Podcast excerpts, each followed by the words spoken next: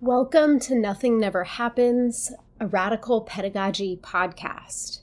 I'm Lucia Hulsether, here with my co host, Tina Pippin. And today, for our December episode, we are thrilled to welcome Sarah E. Silverman to the podcast. As a feminist pedagogical theorist who specializes in universal design for learning, Sarah is a luminary in the multi front struggle to make education more accessible, open, and free.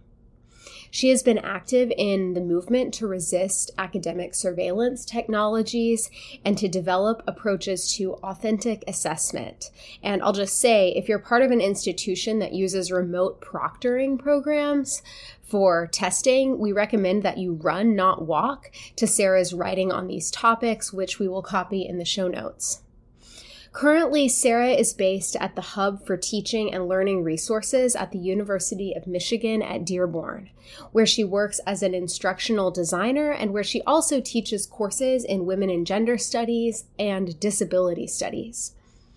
Also, just so everyone appreciates how multi talented Sarah is, we want to note that she is a scientist by training and has a PhD in entomology and demography from UC Davis no doubt because of this background. Um, she's also got great ideas about accessible pedagogy and universal design in STEM classrooms in particular. You can find many of her ideas um, about pedagogy, about surveillance technologies, about centers for teaching and learning and their histories, about harm reduction and syllabus design on her amazing blog. Suffice to say that if you are someone who seeks to cultivate more accessible and open learning environments, or to just learn about what that might mean for you, Sarah can teach you a whole lot. Welcome, Sarah, to Nothing Never Happens. Sarah Silverman, thanks for being with us on Nothing Never Happens. Um, could you start by telling us how you got to do the work that you do now? Sure. Um, and I first just want to say thank you so much for having me. And it's it's really a pleasure because I have listened to this podcast for a long time, and a lot of my uh, a lot of my like personal heroes and teachers have appeared on this podcast. So it's really uh, it's really quite the honor. Um, and it's great to meet both of you also. Excuse me. I the first thing that I want to say about the work that I do now is that um, I would say the work I do now is is all about taking a disability and feminist informed approach to sort of instructional design and instructional technology. And some of that occurs in the official kind of context of the my my day job, which is being an instructional designer um, at University of Michigan, Dearborn. I work in a teaching and learning center there, and I'm also an adjunct in women's studies. I, I teach disability studies, but uh, a lot of that also involves through like writing, teaching, and activism outside of the institutional context. Um, and a lot of that is, has to do with academic surveillance technology, which I, I hope we'll talk more about later on. Um, but um, as as a big basic example that many listeners may have heard about or have actually interacted with themselves, I do a lot of work in um, resisting and hopefully abolishing uh, remote proctoring technology or e proctoring. So that's where somebody is taking uh, some sort of test or examination um, online. And there is a computer program watching them and monitoring them in various ways um, in hopes to either deter or punish cheating mm-hmm. or any kind of violation of academic uh, integrity.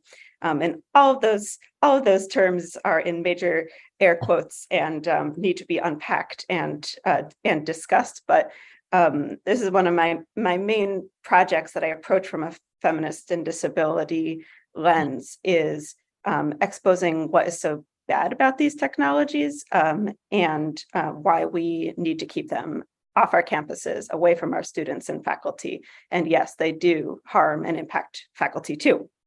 Um, mm-hmm. So that I would say that's a kind of overview of of a lot of my work. Um, and I want to talk about some of the some of the books and experiences that have brought me um, to this work. Um, uh, I'll, I'll say some books first, um, just because they're really top of mind. Um, so, one of them I was introduced to in grad school, and that's How the University Works by Marc Bousquet. Um, and when you work in a center for teaching and learning, um, what you are told by the administration is that you are just sort of supporting and lifting up teachers and giving them more resources for how to do their jobs. Um, but what we learned through how the university works is that you know everyone who teaches is part of a system to make money for the university and they are you know actively being exploited from the level of the undergraduate student all the way up through the graduate student instructor the non-tenured faculty member the tenured faculty member. Everybody you know produces produces value for the university in some way and um, that's become a major sort of undercurrent of how I think about the job of supporting teaching um, and supporting teachers at an institution, and why I have a lot of critiques of the sort of teaching and learning center system. Mm-hmm. Um, another book, uh, actually, pair of books I want to mention is Mad at School by Margaret Price and Academic Ableism by Jay Dolmage. Um, and these were books that were the first that helped me understand my own experience in academia um, as a person with a disability, as a person who was undiagnosed autistic until adulthood. Um, and, you know, there was so many, so many times when I was uh, almost kicked out of uh, programs that I had been in, um, my bachelor's, my PhD. Um, and I when I eventually understood that it was because I was not following the norms um, of uh, what was expected in academia, and also starting to understand how the intersection of identities of neurodivergence, but also race, class, gender, um, work together uh, to to like make people available for kicking out um, and marginalizing, whether they're students or faculty. Um, these books uh, really helped me understand that. And th- there's an anecdote in in Mad at School um, where the author Mar- Margaret Price is uh, speaking to one of her colleagues, a professor, and saying, "There's this student um, who keeps coming into my class." Um, with food and just like sitting down and eating this this big bowl of ice cream basically um, and she's she's reporting this to to the author as some kind of major problem um, like you know how can we go on basically with this student just like just not following a pretty uh, unimportant norm of the of the classroom, which is like you don't bring in a, a bowl of food necessarily, and you know I that has just always really stayed stayed with me because I in my career have done so much teaching consulting and like trying to help um, instructors work through issues that are going on in their classroom, and so often they're presented as something that you you just hear it and you're like this is how is this a problem? There's just somebody who is not staying right within the lines um, and you're presenting it as a problem. Um, and that's how so many conversations about about teaching start for me and that's like what i hope to disrupt in a lot of ways as well.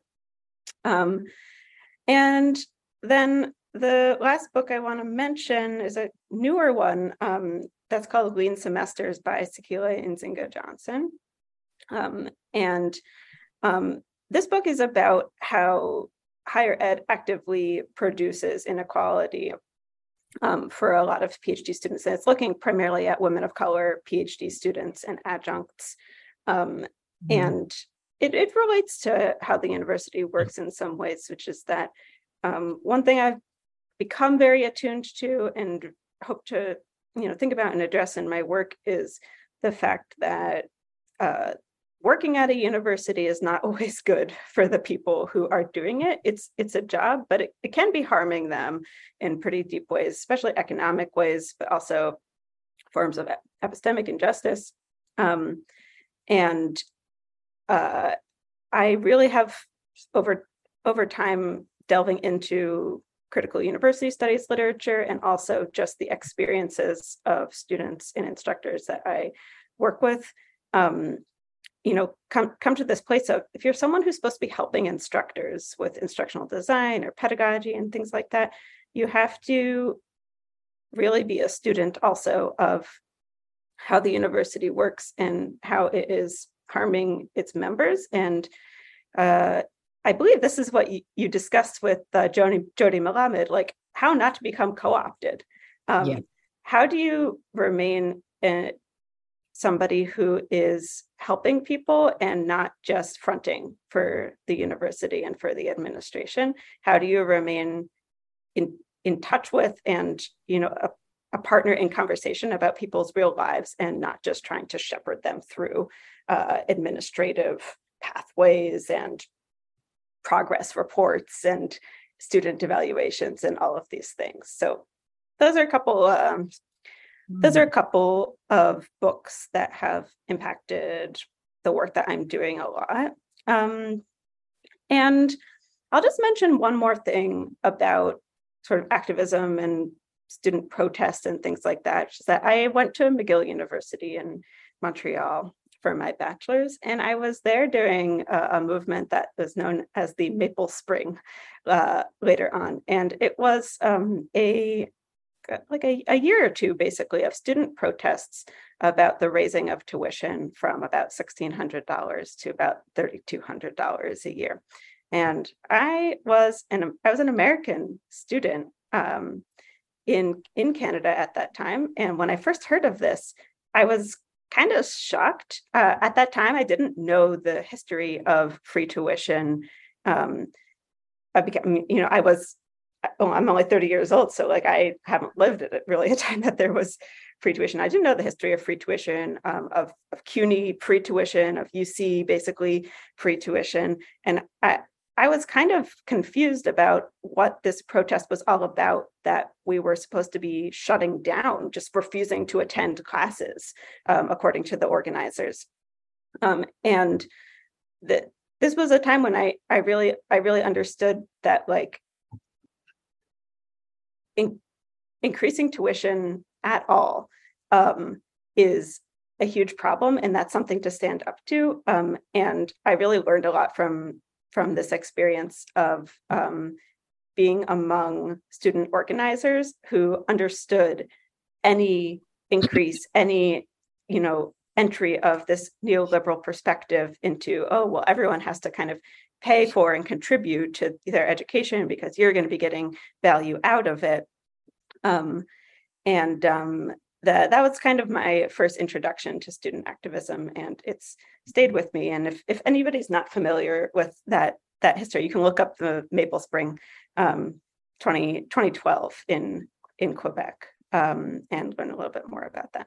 Um, so yeah so does that answer the question yeah absolutely and i think yeah there's so many threads that we want to like kind of uh follow out i guess um maybe one to start but of course if you want to pivot and talk i want to talk about something else that's fine too um, is this is talking about instructional design and universal design and maybe this is kind of a complementary question with threats to or like impediments to um, not being co-opted. Um, what are so can you talk to us a little bit more about what universal design inclusive learning feminist uh, disability informed pedagogy is um, for you?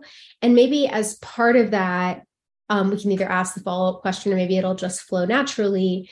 Um, what what you see as um, sort of the sort of the, the, things that are necessary to kind of work around or through in order to have a kind of authentic version mm-hmm. of that. Because i think you're you've already here and certainly in a lot of your writing started to point out that often what goes under the flag of universal design or inclusion is not that.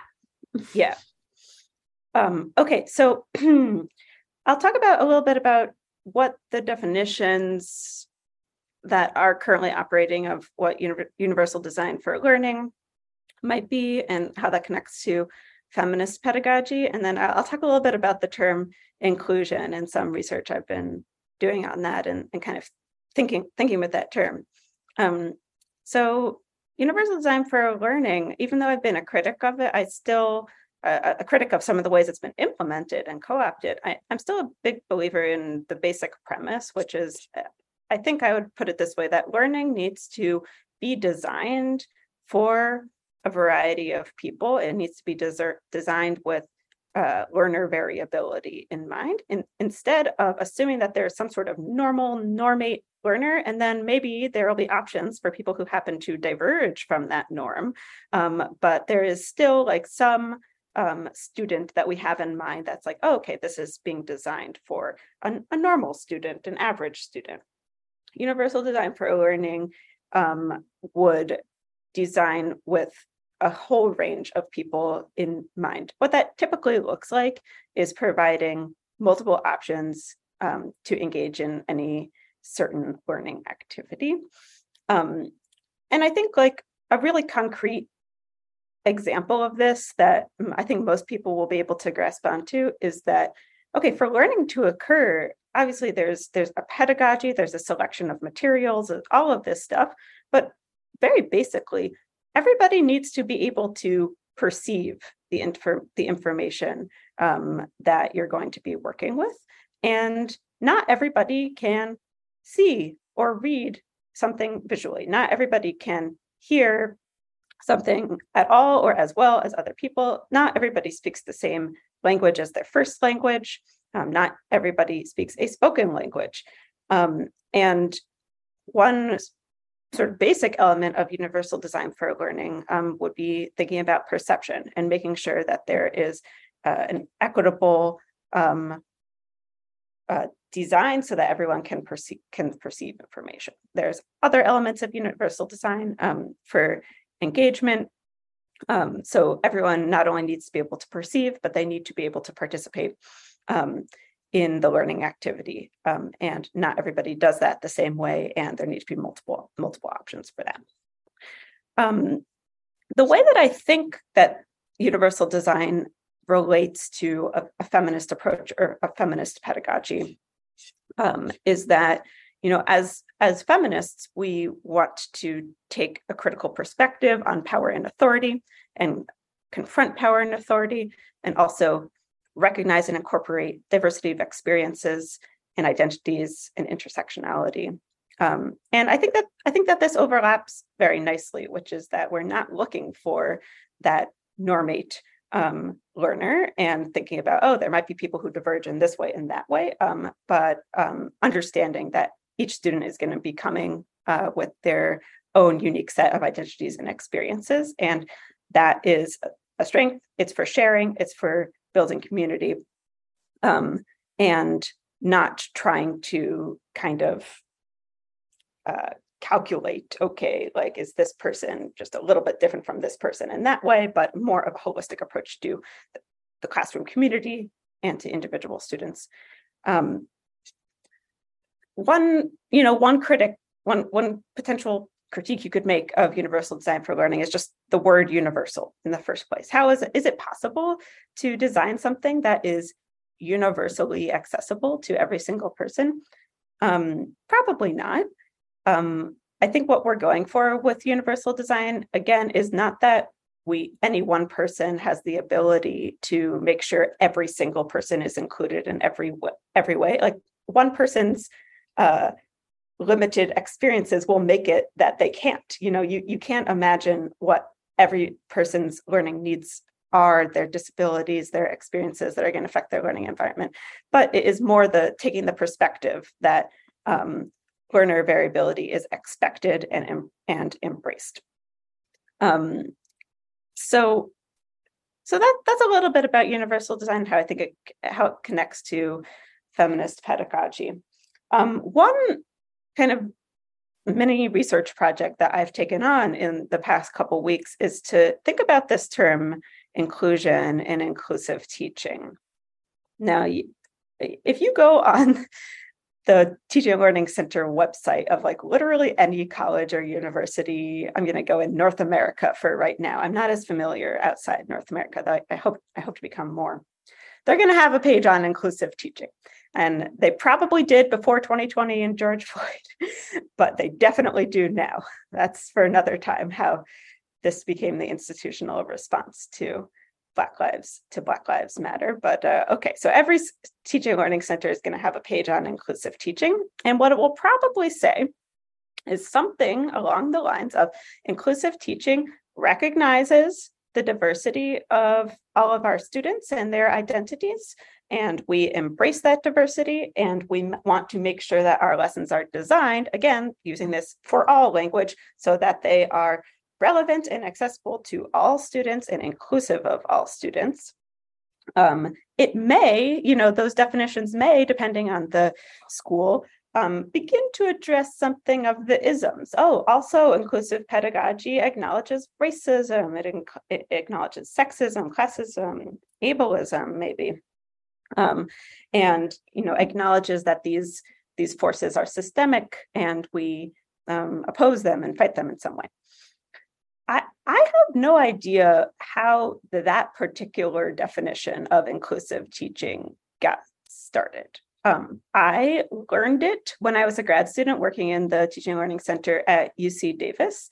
Um, I learned to teach it to other people, to facilitate workshops on it, um, and to kind of like cherry pick all sorts of different teaching methods from universal design, from feminist pedagogy, from culturally responsive and culturally sustaining pedagogy and just call this inclusive teaching.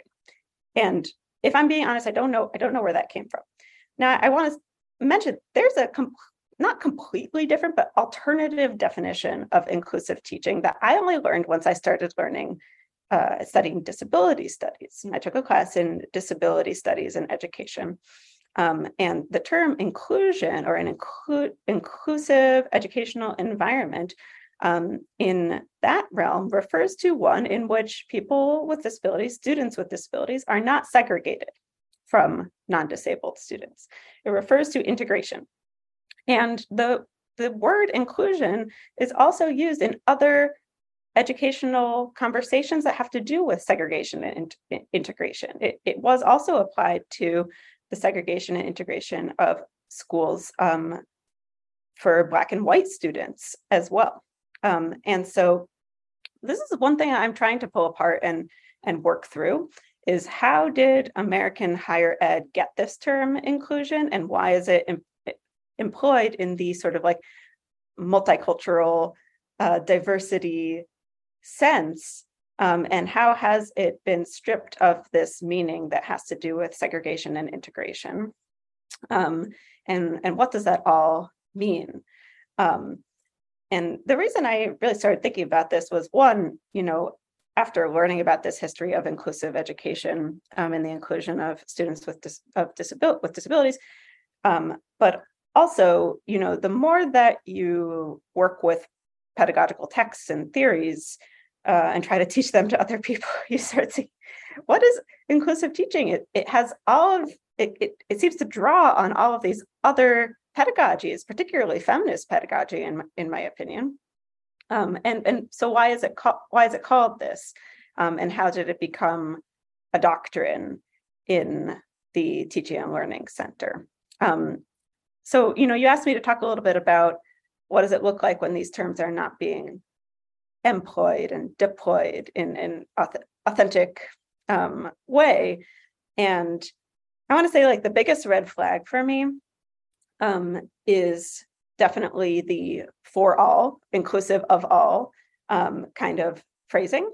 Um, you know, if if you go back to the the disability informed approach, it, it, writes disability out of the conversation completely. It's saying like, okay, yes, we have disabled students, but we need to make this relevant to everybody, and so we come up with reasons why you know universal design also helps non-disabled students, but it also relates to racial justice, right? Like, like I said, I, I think that you will find that if your university did not have a page on inclusive pedagogy before 2020 and George Floyd protests, they do now. And it was a direct response to it. Um, and um, I, I, think a lot of the, the term in, inclusive teaching, um, when used by the administration, when used at the institutional level, is making an attempt to erase identities and, uh, frankly, students who have asked for certain changes um, and to kind of like lump everything under um, the same umbrella. Um, another major red flag is anytime any of these terms or approaches are deployed uh, in connection with enrollment and retention, which means money.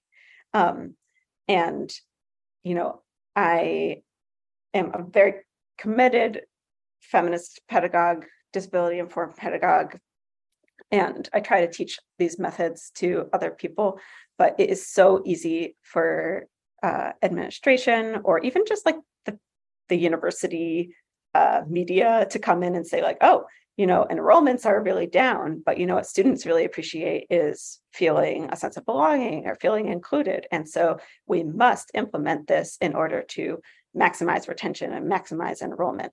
Um, this this happens at my own job all the time. Is like we're talking about a certain pedagogical approach, and somebody will chime in with, "Yeah, this is a way that we can get students to actually enroll here um, and stay here because we're bleeding students to other institutions and we need to give them a reason to stay here pay us that tuition money which by the way is just debt for the is debt for the students um, so that we can continue to have our jobs.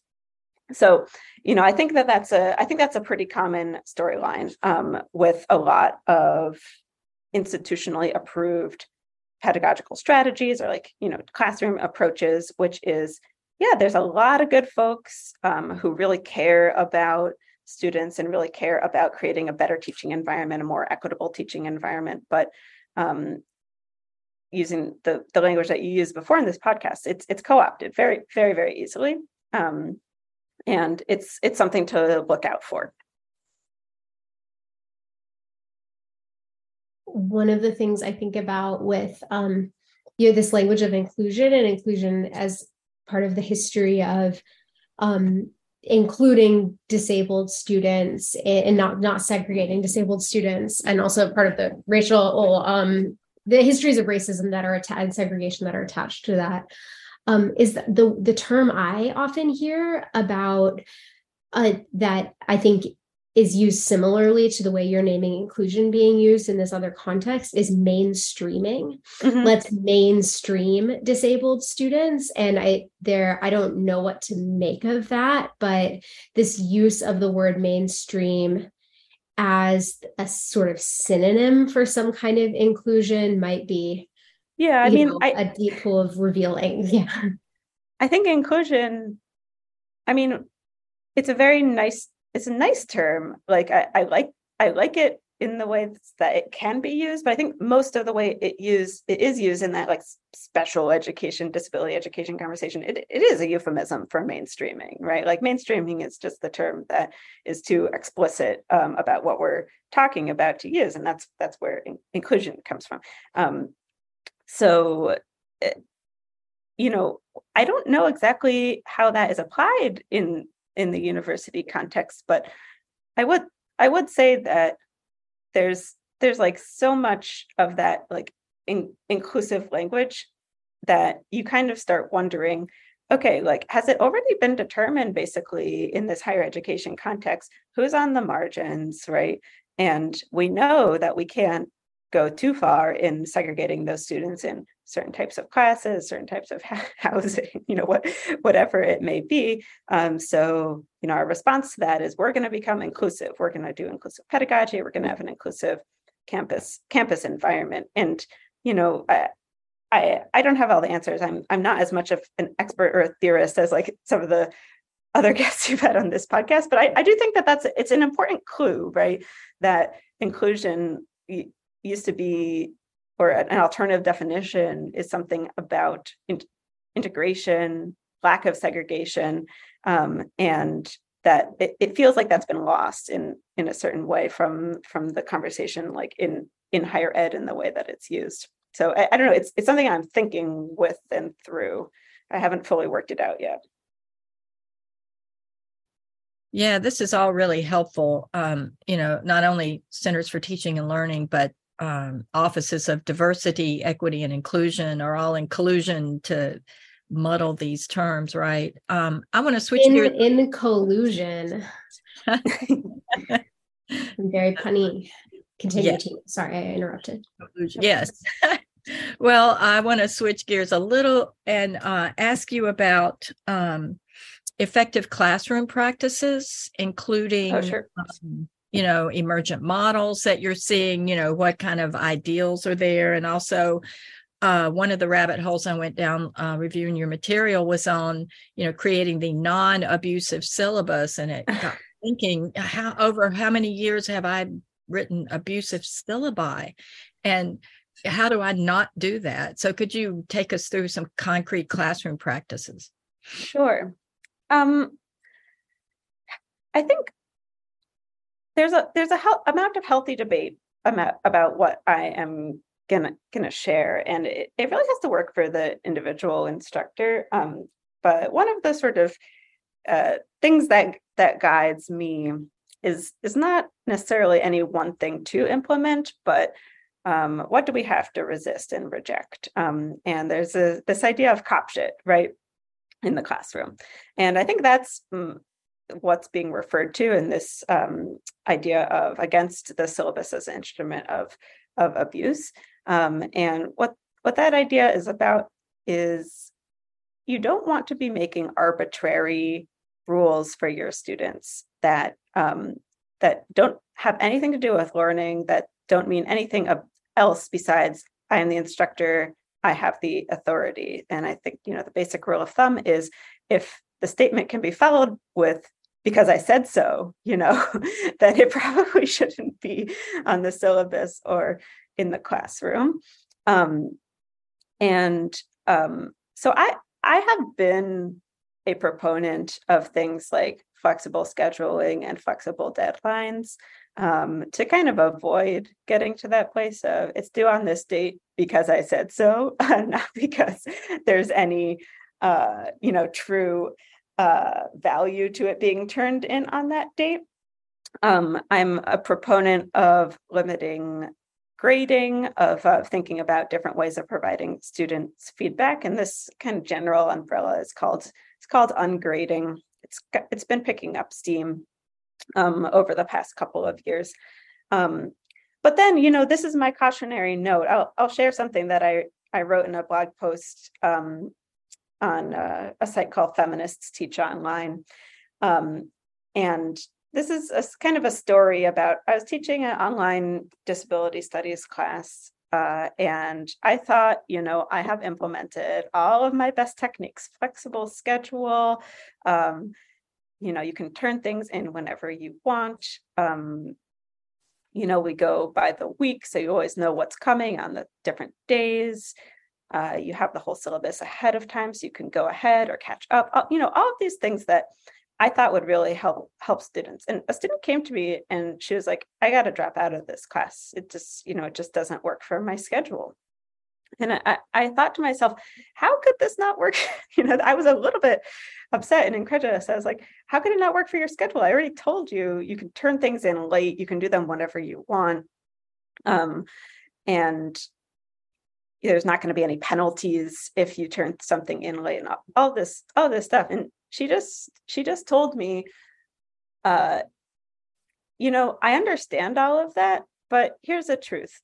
Your class goes week by week. There's assignments due each week. And i've got these two kids. They're teenagers and they have they require a lot of me on the weekends. And i only have someone else to help them you know every other week basically. So every other weekend i'm completely i'm completely tied up and i she worked full time also of course um and so she was like, I don't want to have to feel like I'm behind. You know, I don't want to have to feel like, again, like I'm on the fringe of this whole situation. I know you said I can turn things in late and I won't be punished, but eh, but she was basically saying to me the design of this course makes me feel like i'm playing catch up i have the life the schedule the needs, the experiences that is considered marginal to this learning experience. Um, and that's how I'm feeling about it. And she wanted to drop the class.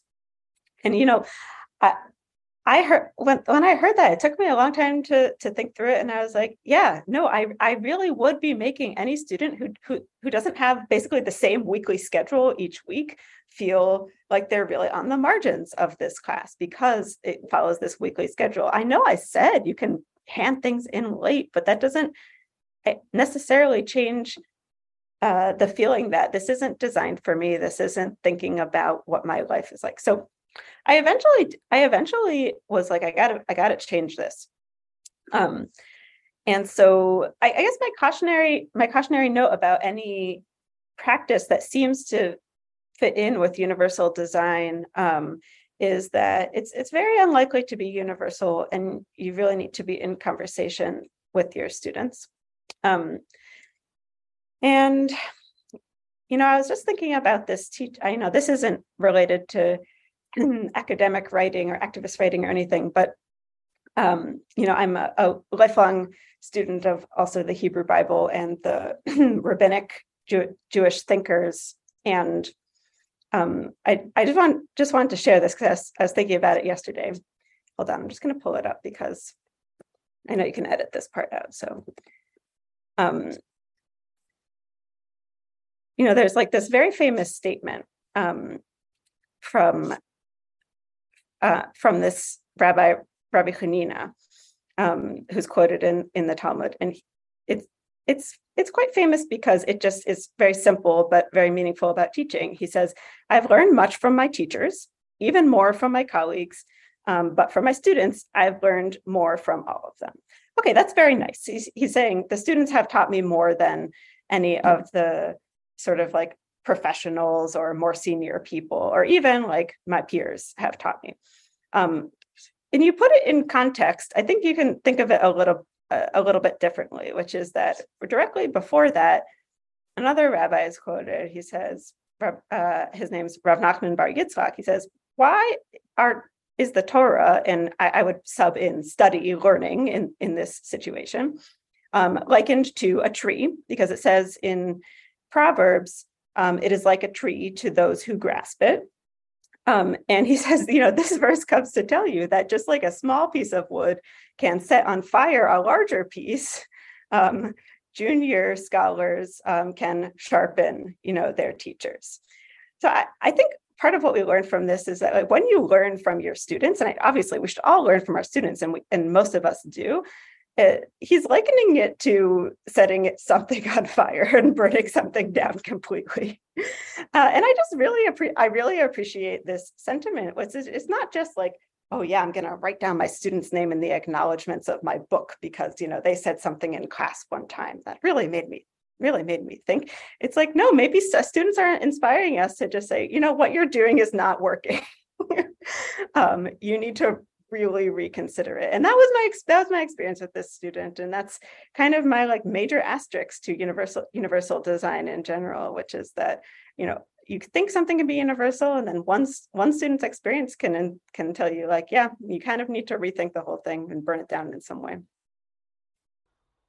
You've been listening to part one of Nothing Never Happens, the Radical Pedagogy Podcast, and our interview with Sarah Silverman. Stay tuned for part two, where we talk with Sarah about surveillance culture in higher education and ways to resist it.